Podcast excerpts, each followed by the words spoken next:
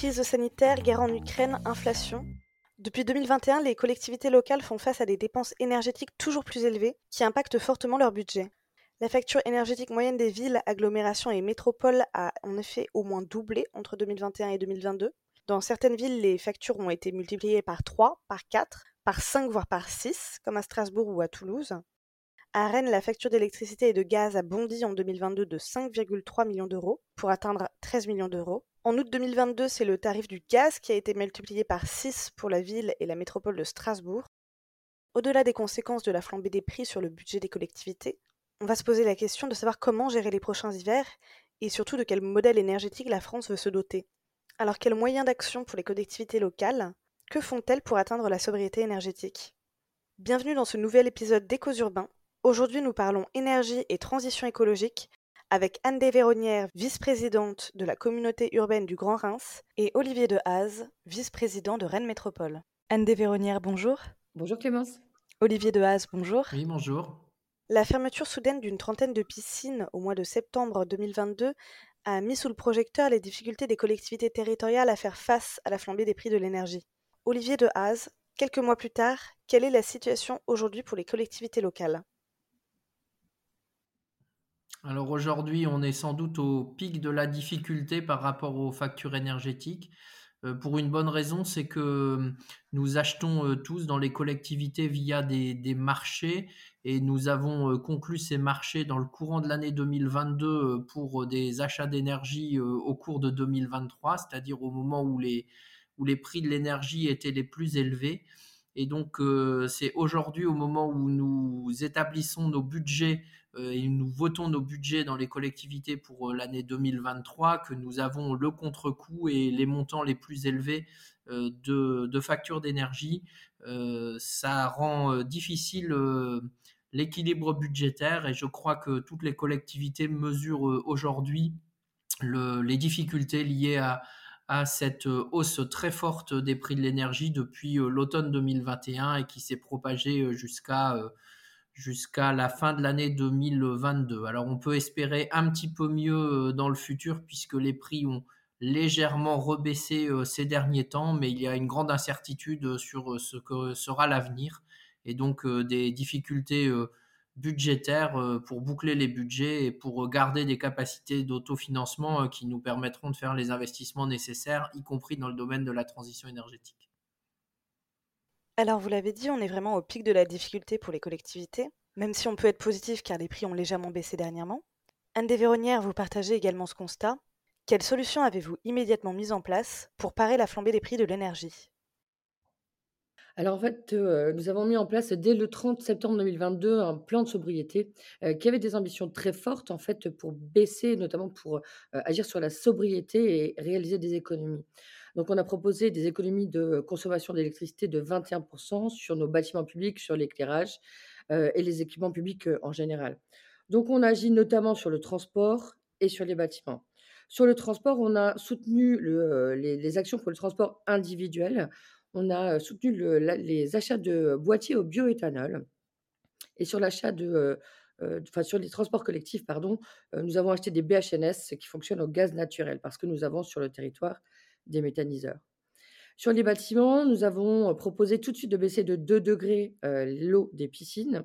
Et on a eu une action qui est assez intéressante, qui a été pas mal suivie.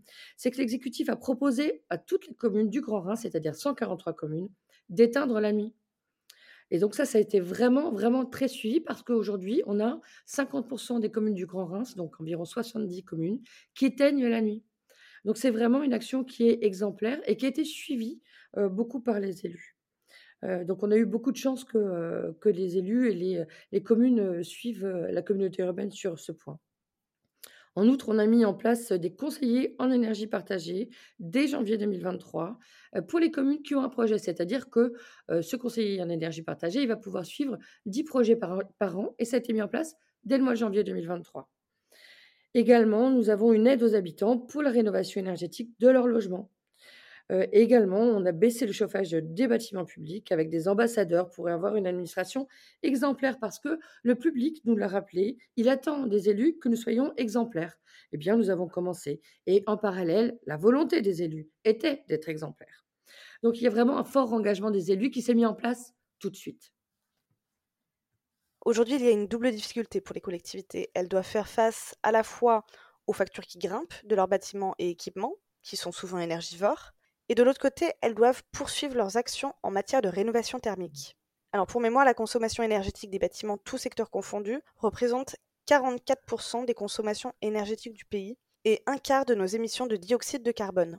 Les collectivités doivent donc faire face à de fortes dépenses d'investissement et de fonctionnement qui ont été chiffrées par I4C. L'Institut de l'économie pour le climat estime que les collectivités devraient réaliser au moins 12 milliards d'euros d'investissement chaque année de 2021 à 2030 pour atteindre les objectifs de la stratégie nationale bas carbone. Écoutons sur le sujet Aurore Collin, chef de projet territoire et climat à I4C. Alors, les collectivités possèdent des compétences clés pour réduire les émissions de gaz à effet de serre de la France. Notre institut a récemment réalisé une étude pour apporter une première estimation des moyens financiers que les collectivités vont devoir mobiliser pour contribuer à la neutralité carbone en France. D'après l'étude menée par I4CE, les besoins d'investissement des collectivités locales pour contribuer à la réduction des émissions de gaz à effet de serre de la France s'élèvent au moins à 12 milliards d'euros par an d'ici 2030. Comparé aux investissements historiques déjà réalisés par les collectivités pour le climat, cela correspond à un effort additionnel de plus 6,5 milliards d'euros par an. Parmi les priorités, deux tiers des besoins d'investissement concernent la mobilité, le développement du vélo, des transports en commun et le déploiement de la mobilité électrique. Un effort conséquent est aussi nécessaire pour rénover les bâtiments publics des collectivités, que sont les écoles, les gymnases, les piscines. Les besoins est évalués à près de 3 milliards d'euros par an dans ce secteur.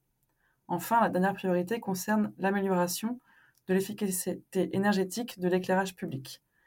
Il nécessite d'investir près d'un milliard d'euros par an durant les dix prochaines années. Enfin, rappelons que derrière les investissements, les collectivités vont aussi devoir mobiliser des moyens humains dédiés qui représentent euh, au minimum près d'1,5 milliard d'euros par an de masse salariale. Alors Aurore Collin a notamment cité les mobilités, la rénovation énergétique des bâtiments publics et l'amélioration de l'efficacité énergétique de l'éclairage public comme premier poste d'investissement pour les collectivités. Olivier de Haas, Anne Desvéronnières, sur quels investissements de long terme travaillez-vous? Alors, on a bien évidemment des investissements euh, sur euh, les bâtiments avec une rénovation du patrimoine. Alors, il faut dire que le, patrimoine euh, dans, la métropole est essentiellement euh, celui de la ville de Rennes, donc c'est bien le, budget de la ville de Rennes qui porte ces investissements. Il y a eu un, schéma directeur euh, sur les questions énergétiques qui a été réalisé euh, en 2021 et qui permet d'avoir une trajectoire de, rénovation du patrimoine. Mais sur le long terme, on, on, peut aussi dire pour la métropole que nous avons mis en place un, un plan important de rénovation de l'éclairage public avec euh, le basculement euh, en éclairage LED d'une bonne partie du parc dans les, trois prochaines années et surtout euh, la mise en œuvre de, de, nouvelles armoires de commandes qui vont permettre de mieux piloter le réseau et de faciliter les allumages ou les extinctions et surtout le contrôle des moments où on allume et où on éteint. Et puis après, euh, je, vais, citer un, autre euh, sujet qui me tient particulièrement à cœur, euh, c'est le développement des réseaux de chaleur urbains. ça permet de desservir bien sûr des logements, mais aussi nos bâtiments publics et communaux avec des énergies renouvelables, la récupération sur l'usine de valorisation énergétique des déchets, mais aussi de la biomasse. Et euh, par ce biais, on peut se sortir euh, des, énergies fossiles et donc avoir une, une, trajectoire budgétaire qui est plus stable à long terme. Donc c'est important aussi euh, pour les territoires urbains de réfléchir réseau de chaleur pour changer de mode de chauffage et avoir des énergies renouvelables plus présentes sur notre territoire. Donc effectivement, merci, euh, Olivier. Bah, on a, euh, effectivement des, euh, des réflexions tout à fait similaires, en fait, sur le Grand Reims. Nous, nous avons la chance d'avoir, déjà, deux réseaux de chaleur urbains qui raccordent, près de 36 000, équivalents logements donc, euh, parce que nous avons également des, bâtiments publics et nous voudrions euh, augmenter le nombre de personnes qui sont raccordées au réseau de chaleur urbain parce que c'est très intéressant au niveau des, des optimisations que font les gestionnaires, tant pour les habitants, parce que bah, la facture est souvent moindre que comparée à d'autres d'autres habitants. Et sur les bâtiments publics, bah, c'est vraiment intéressant d'avoir ce, réseau de chaleur urbain qui permet de, chauffer en ayant vraiment une optimisation également de, des, émissions de gaz à effet de serre parce que le réseau de chaleur urbain qu'on a sur le Rhin, c'est vraiment optimisé et utilise beaucoup d'énergie renouvelable aujourd'hui. Donc ça, c'est vraiment un axe sur lequel on va travailler. Également, nous avons une étude pour rationaliser les sites administratifs et techniques euh, plutôt que d'avoir une multitude de sites, ce qui évite de chauffer plusieurs bâtiments. Et comme, à Rennes, en fait, on va accélérer le déploiement de l'énergie, euh, de l'éclairage public en LED, parce que c'est un poste de dépense qui est immense. Parallèlement, nous travaillons également avec les bailleurs sociaux pour aider au changement de comportement parce que on croit beaucoup sur le Grand Reims à l'éducation collective, au fait qu'on travaille ensemble avec tous les acteurs du territoire pour que vraiment on, change nos habitudes et on change nos évidences pour se chauffer différemment, peut-être moins cher, ben, remettre les pulls, remettre les plaids. Et, ça, on travaille beaucoup avec les bailleurs sociaux qui vont notamment faire de, des, rendez-vous avec les habitants pour expliquer comment, comment fonctionnent les, les doubles flux, pour qu'ils ils n'ouvrent pas les fenêtres alors que le chauffage est en route. voilà, vraiment, on, a cet axe-là qui qui nous tient beaucoup à, beaucoup à cœur. Et aussi, je pense qu'il y a un axe qu'il est important de, de, mentionner, c'est les aspects sur l'innovation, parce que nous avons sur le territoire des trésors de compétences avec l'université de Reims-Champagne-Ardenne euh, et les écoles euh, qu'on a sur, euh, sur le Grand Reims. Et on essaie de travailler avec eux pour voir comment on va pouvoir on soutient beaucoup l'innovation qui est faite par ces chercheurs parce qu'on croit aussi que on pourra faire demain des, mmh, des, progrès en matière de consommation énergétique parce que ce qu'on nous proposera sera optimisé. Et puis un dernier point que j'aimerais mentionner parce que je trouve qu'il est intéressant, on a mené cette année une étude pour voir comment on pourra avoir des, mmh, des, pistes cyclables sur tout le territoire du Grand Reims, notamment pour rejoindre les gares, parce que nous avons la particularité d'avoir une étoile ferroviaire autour du Grand Reims. et rejoindre ces axes en vélo, c'est intéressant. Et on a prévu sur les 10-12 années à venir d'avoir 360 km de pistes cyclables. Alors il faut aussi comprendre que la situation actuelle est une opportunité pour accélérer le déploiement des énergies renouvelables au niveau local, d'autant plus qu'elles permettent de diversifier les sources d'approvisionnement et donc de les sécuriser. Cela passe par la mise en œuvre d'opérations d'autoconsommation, individuelles ou collectives, ou la passation de contrats d'achat direct d'énergie renouvelable de long terme, appelés PPA. Les PPA sont des contrats d'achat d'électricité verte issus d'énergie renouvelable qui s'exercent sur le moyen ou le long terme, de 5 à 20 ans. Ces PPA présentent le double avantage de sécuriser un prix d'achat sur des durées longues, donc sans que celui-ci ne soit impacté par la forte volatilité du marché, et de favoriser le développement des énergies renouvelables sur le territoire, donc en en renforçant la résilience énergétique. Mais alors que les grandes entreprises sont de plus en plus nombreuses à contracter des PPA, les collectivités étaient restées jusqu'à présent sur le pas de la porte en raison notamment d'incertitudes juridiques liées à la durée longue de ces contrats, alors que l'usage dans les collectivités est de limiter la durée des contrats de fourniture d'électricité classique à 4 à 5 ans. Le projet de loi d'accélération des énergies renouvelables était donc très attendu, et si sa version initiale ne traitait qu'imparfaitement la question des PPA, la version finale du texte adoptée le 7 février tient compte des propositions d'enrichissement de France Urbaine et de la Fédération nationale des autorités concédantes et régies. Les acheteurs publics vont enfin pouvoir recourir à ce type de contrat. Anne Desvéronnières, Olivier de Haze. Alors que nous attendons la promulgation officielle de la loi énergie renouvelable, est-ce que les PPA sont une piste que vous explorez? Alors effectivement, euh, la structure tarifaire de l'électricité relève de nombreuses discussions. Hein. Euh, la Commission européenne lance au mois de janvier une consultation publique euh, pour mieux protéger les consommateurs contre la volatilité excessive des, prix. et la consultation soutiendra les travaux de la Commission vers une proposition législative au cours du premier trimestre hein, cette année.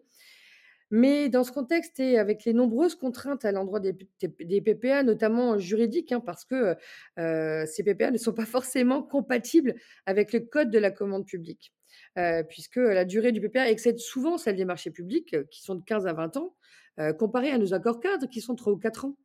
Donc, il est vrai qu'on attend fortement ces propositions législatives et c'est vrai qu'il y a aussi un critère qui serait peut-être intéressant de travailler pour nos législateurs, c'est de voir comment en fait, on peut travailler enfin, sur cette interdiction du critère local dans la sélection des offres. Parce qu'aujourd'hui, on n'a pas le droit, de mentionner qu'effectivement on va, avoir des critères locaux. Alors que quand on parle aujourd'hui de circuits courts, ça pourrait être intéressant de voir ce qu'il est possible de faire, bah, pour notre planète. Parce que quand on a une balance des intérêts entre, les intérêts de la planète et les intérêts de la libre concurrence, peut-être que nous avons une alerte à faire auprès de, nos députés parce que cette balance des intérêts, elle est vraiment importante à prendre en compte. En revanche, nous, on s'est déjà engagé dans une démarche, bien qu'on n'arrive pas aujourd'hui à, utiliser ces PPA aujourd'hui, on, s'est lancé dans une démarche de maîtrise des coûts de l'électricité et d'indépendance énergétique avec des outils qu'on a à notre disposition. C'est-à-dire qu'au fur et à mesure, on se dote de centrales photovoltaïques en autoconsommation individuelle et collective nous avons plusieurs petites centrales qui sont déjà en service et on a plusieurs études en cours, notamment sur la création d'une centrale photovoltaïque de 3 MW crête sur le site de la steppe de Reims. également, nous étudions la valorisation énergétique autour de l'incinération des déchets, parce que nous, nous avons une usine qui valorise l'énergie fatale de deux façons, en énergie thermique et en énergie électrique. En énergie thermique avec un réseau de chaleur et en énergie électrique via une turbine. Cette électricité, en fait, elle pourrait alimenter les bâtiments communautaires et municipaux. Mais également, il y a ces freins juridiques qui restent à lever. pour autant, en fait, cette électricité est produite à, partir d'énergie fatale et elle sera renouvelable et à coût maîtrisé, donc c'est intéressant. Mais le frein essentiel à l'autoconsommation collective, c'est le fameux périmètre des 2 km qui est trop petit pour une communauté telle que la communauté urbaine du Grand Reims. Mais effectivement, la non prise en compte de cette électricité autoconsommée collectivement dans le cadre du décret tertiaire est également importante à prendre en compte. Du côté de Rennes Métropole, nous avons effectivement des réflexions aussi sur les contrats PPA et je confirme que le principal frein est essentiellement le code de la commande publique plutôt que le code de l'énergie. Donc c'est bien sur le côté du code de la commande publique qu'il faut réfléchir. Euh, nous travaillons à partir des, outils de production dont nous pouvons avoir la maîtrise. Euh, l'usine de valorisation énergétique euh, de Villejean à Rennes, qui est un outil qui est actuellement en, reconstruction et qui produira bien évidemment de la chaleur fatale pour le réseau de chaleur, l'un des de nos deux grands réseaux de chaleur, mais aussi de l'électricité. Et il s'agira de, réfléchir comment nous pouvons valoriser au mieux cette électricité euh, en particulier euh, sur euh, nos bâtiments communaux et, intercommunaux. Au-delà de, ces contrats d'achat PPA, nous réfléchissons et nous participons déjà à des boucles d'autoconsommation collective avec d'autres acteurs. Euh, je pense en particulier à une boucle sur Rennes Sud dans, laquelle euh, la métropole est présente aux côtés euh, d'un bailleur social, mais surtout de citoyens, parce que nous pouvons aussi profiter de des initiatives citoyennes pour essayer de trouver un prix stable et d'avoir des, consommations qui soient les plus euh, régulière possible, ou au moins on est tout le temps de la consommation et donc pouvoir euh, valoriser au mieux l'électricité euh, produite par des centrales photovoltaïques. Et puis, euh, dans les pistes d'amélioration, euh, la métropole est, actionnaire d'une SEM de production d'énergie renouvelable, euh, conjointement avec le syndicat départemental d'énergie d'Ille-et-Vilaine et le conseil départemental d'Ille-et-Vilaine. Et donc, cette SEM qui s'appelle Energive dispose de, capacités de, de, production en propre hein, dans lequel elle a investi. Et nous regardons comment le fait d'être actionnaire dans cette SEM permettrait de profiter euh, pour la métropole euh, des achats ou d'achats directs d'énergie auprès des capacités de production de cette SEM. C'est une forme de, de, euh, in-house, je vais dire ça comme ça, qui permettrait d'avoir un socle de, production et un socle d'achat permettant de stabiliser les prix.